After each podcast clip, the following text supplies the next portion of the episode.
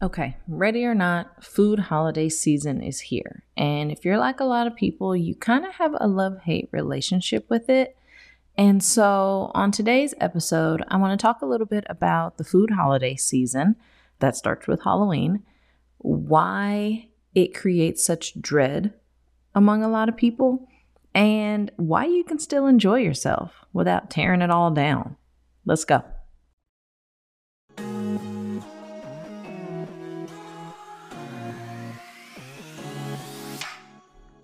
Hey guys, my name is Kim Sanders, and welcome to You Are Worth the Work, a podcast that reminds busy moms that following your dreams ain't all rainbows and roses, but you are worth the work that it takes to thrive in this life.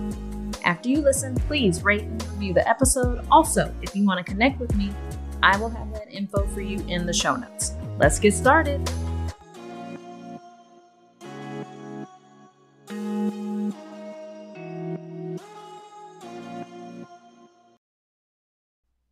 Okay, so by the time this episode drops, it will be about a week before Thanksgiving, and we will be right in the thick of what I like to call food holiday season. And that starts at Halloween and runs through New Year's Eve.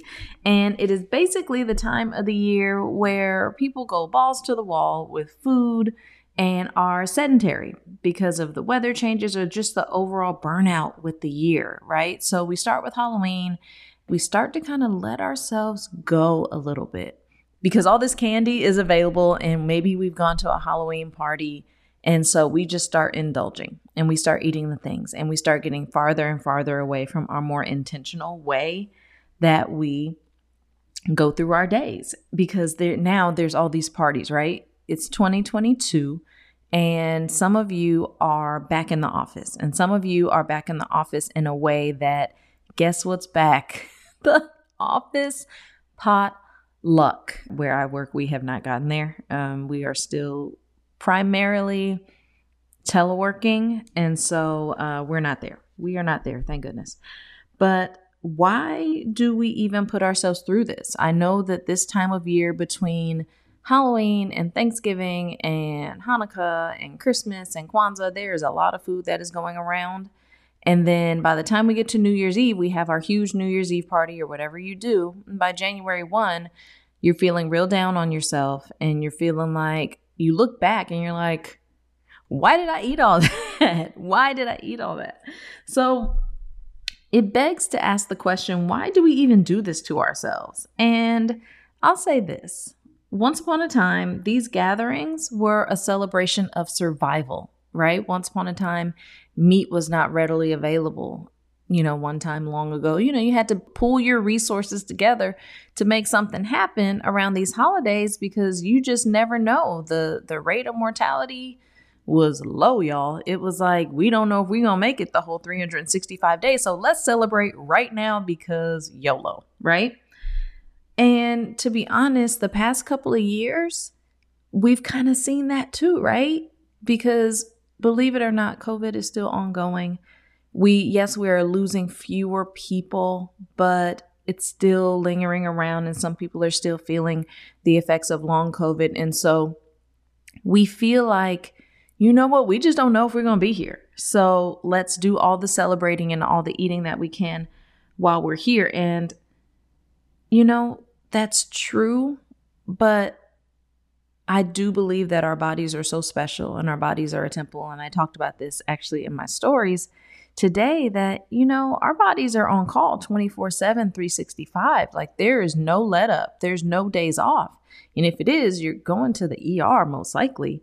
So, yes, this is a celebration, but I don't really believe that we should be going into this holiday season um, blind. We sh- should not be going into this holiday season not being intentional about what we are putting in our bodies, right? And so, what is the problem with kind of letting it all go in the last three months of because it is, it's October, November, December, even though these are like holidays, these aren't holly months right? We're just talking end of October through the end of December.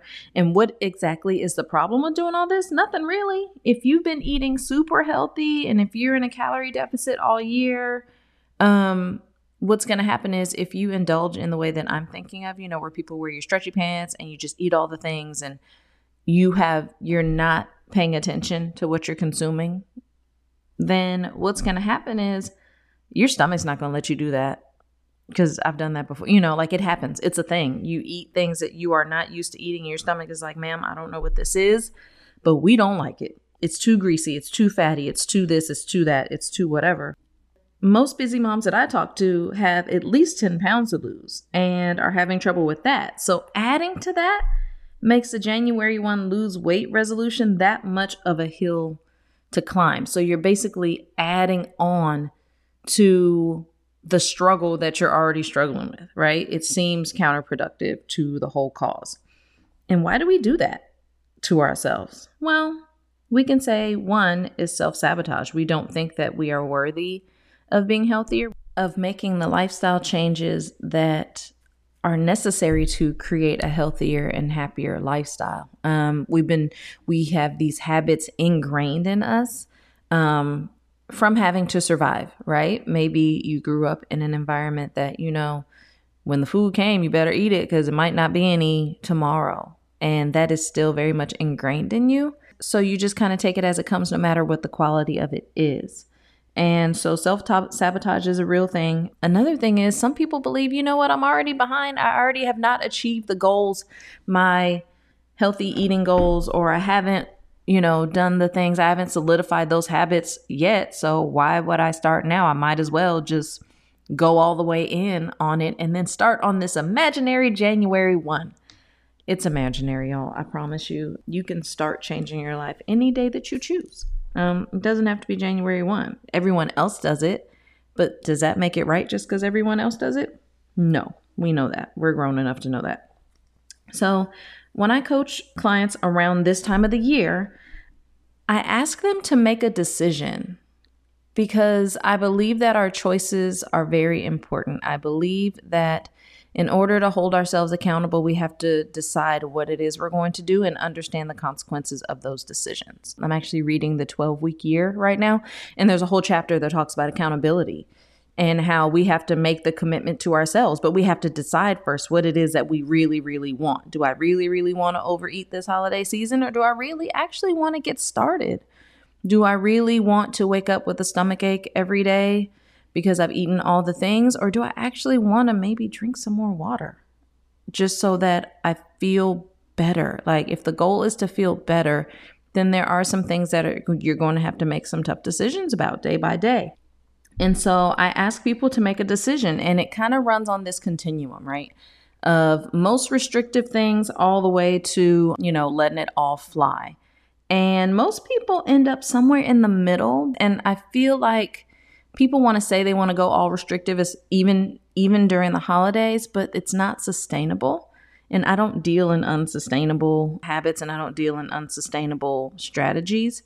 But then you have people that do want to go all in and I don't necessarily recommend that either. But again, that is a choice. And the choice that you're making is that those goals that you're setting for yourself, you're not actually committed to them because you are willing to sabotage them completely in order to have what you want right this second, which is, I guess, pie or cake or whatever.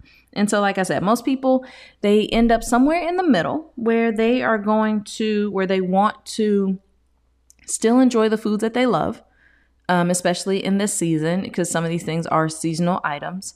But they do want to start making some changes. And that, I believe, is the best route to take because what's going to happen is you're going to start ingraining some of these habits. The road is going to start being paved, even if it's just a little bit. And that is something 100% to be proud of. And so when I come back, I am going to give you a strategy. So if you are in, um, you know, kind of in that middle road, which I would love for all of you to be in, then I'm going to give you some tips on how to um, how to get started. And obviously, you don't have to take all of these tips, right? But through this holiday season, even if you incorporate one of them, by the time the imaginary January 1 comes, and even if that's when you decide you're going to turn your page, you will already have one of these habits ingrained in you and you can start building on it. Okay, so you know we're about that action over here. So here is the strategy. Like I said, you don't have to incorporate all of these, but these are things that you can start doing now, both on the day of the actual holiday, but also as the days go. These are things that will carry you through the food holiday season and through life in general. They are um, they are simple, but they're not easy because they ask you to make some changes in your life. And some of these changes will probably come with some resistance from your family.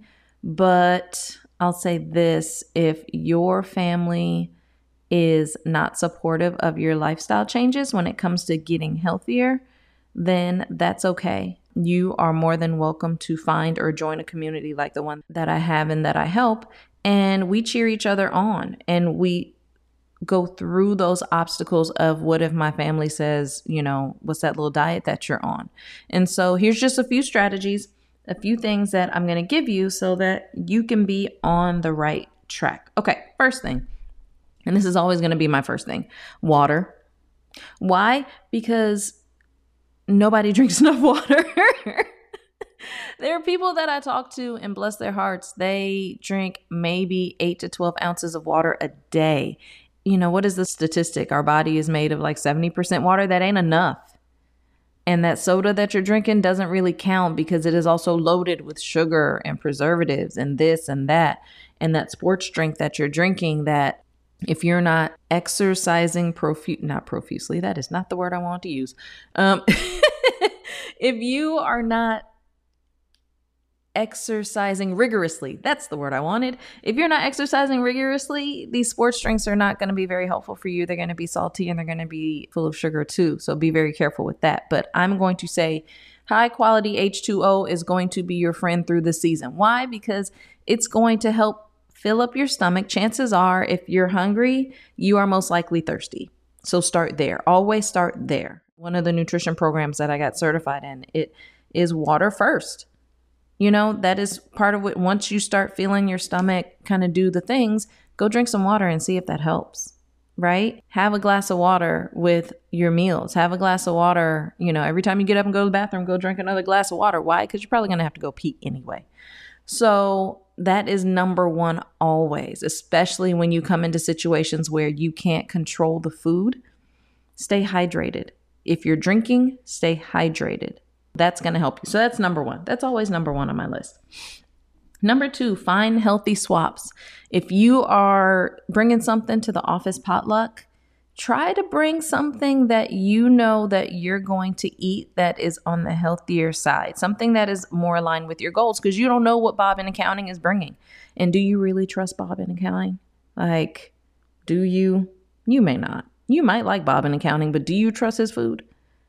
Uh, eh, you know? So let's try to find some healthy swaps. If you're bringing something to the family gathering and you bringing something and the elders are used to cooking and you're supposed to bring something, try it out first.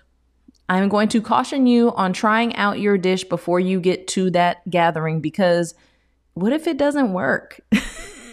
what if it just doesn't taste good? What if you screw it up for some reason? If we're talking new recipes, um, I want you to try it out first, right? I want you to try it. But I want you to try these healthy swaps. For example, you know, like subbing your Greek yogurt for your sour cream, right? You can sub applesauce for, I believe, butter in some recipes. You just got to check it out. Google's free. Pureed veggies into your soups and your stews. I make this really tasty, what is it? Uh, I believe it's sweet potatoes and red pepper. It's a soup that I made for Thanksgiving one year, and it was really good. And it's freezable. So those sorts of things, take a look. Um, I'll, I'll even link that recipe for you. I'll put it in the show notes so that you have it. It was a hit that one year. It was a hit, I tell you. But yeah, bring something that is kind of on the healthier side because if nothing else, you can eat what you brought, right? Bring a fruit salad. I make a really good fruit salad too. Um, I'll try to link that too. I don't have a real recipe for it, but I'll do my best to link that. So that is number two, finding your healthier swaps. So the third one is portion control. I will live, I will stand on my soapbox and I will shout it. I will shout it from the rooftops, whatever you want to say. Portion control is my jam. Okay. And I know some people that are volume eaters and they are able to structure their um their nutrition in a way that they can eat a lot of food, but it's very, very nutrient dense, right? So it gives you a lot of nutrients, it gives you a lot of good fiber, it gives you all of those things that you need, but it's a lot of food. And if that's what works best for you, then that's what works best for you. Um, like the program that I told you that screams water first, that is a volume eating program. It is effective. Personally, I'm a portion control kind of girl. Um, I want to eat the things. I don't need to eat all the things all at once. Like I don't need a huge plate of anything. Uh, even on, you know, like Thanksgiving and Christmas, you will not find me load my plate up with a lot of food, but you'll see some of this, some of that, some of this, some of this, and some of that. So, portion control is going to be your friend. Do you have to eat it all at once? They say the seasonings uh, kick in once you wait a day. So, you don't have to eat it all today. It's going to be there. You can take a to go plate. If you come to my house, you will get a to go box and a bag to take it in because I believe that the food's going to be here. We're going to make enough that it is not going to run out. So, you do not have to eat three plates. If let's say this let me say this if you are going middle of the road right so if you're not, if you're not going restrictive obviously and if you're not going all out YOLO on your food, then this is what's going to work for you. Portion control is going to work best. Um, and to be honest, the food coma doesn't feel as good at 40 as it did when you were like 20. It doesn't feel good. Like the bounce back is just not the same. And I'm sorry to tell you that, but it is true you are going to go into that food coma and you're not going to feel good. Your stomach's going to hurt. You're going to be bloated. You're going to have a headache.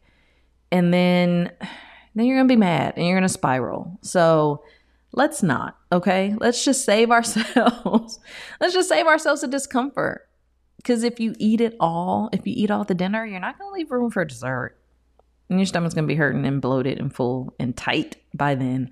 And you're going to bust out of your stretchy pants and nobody wants that.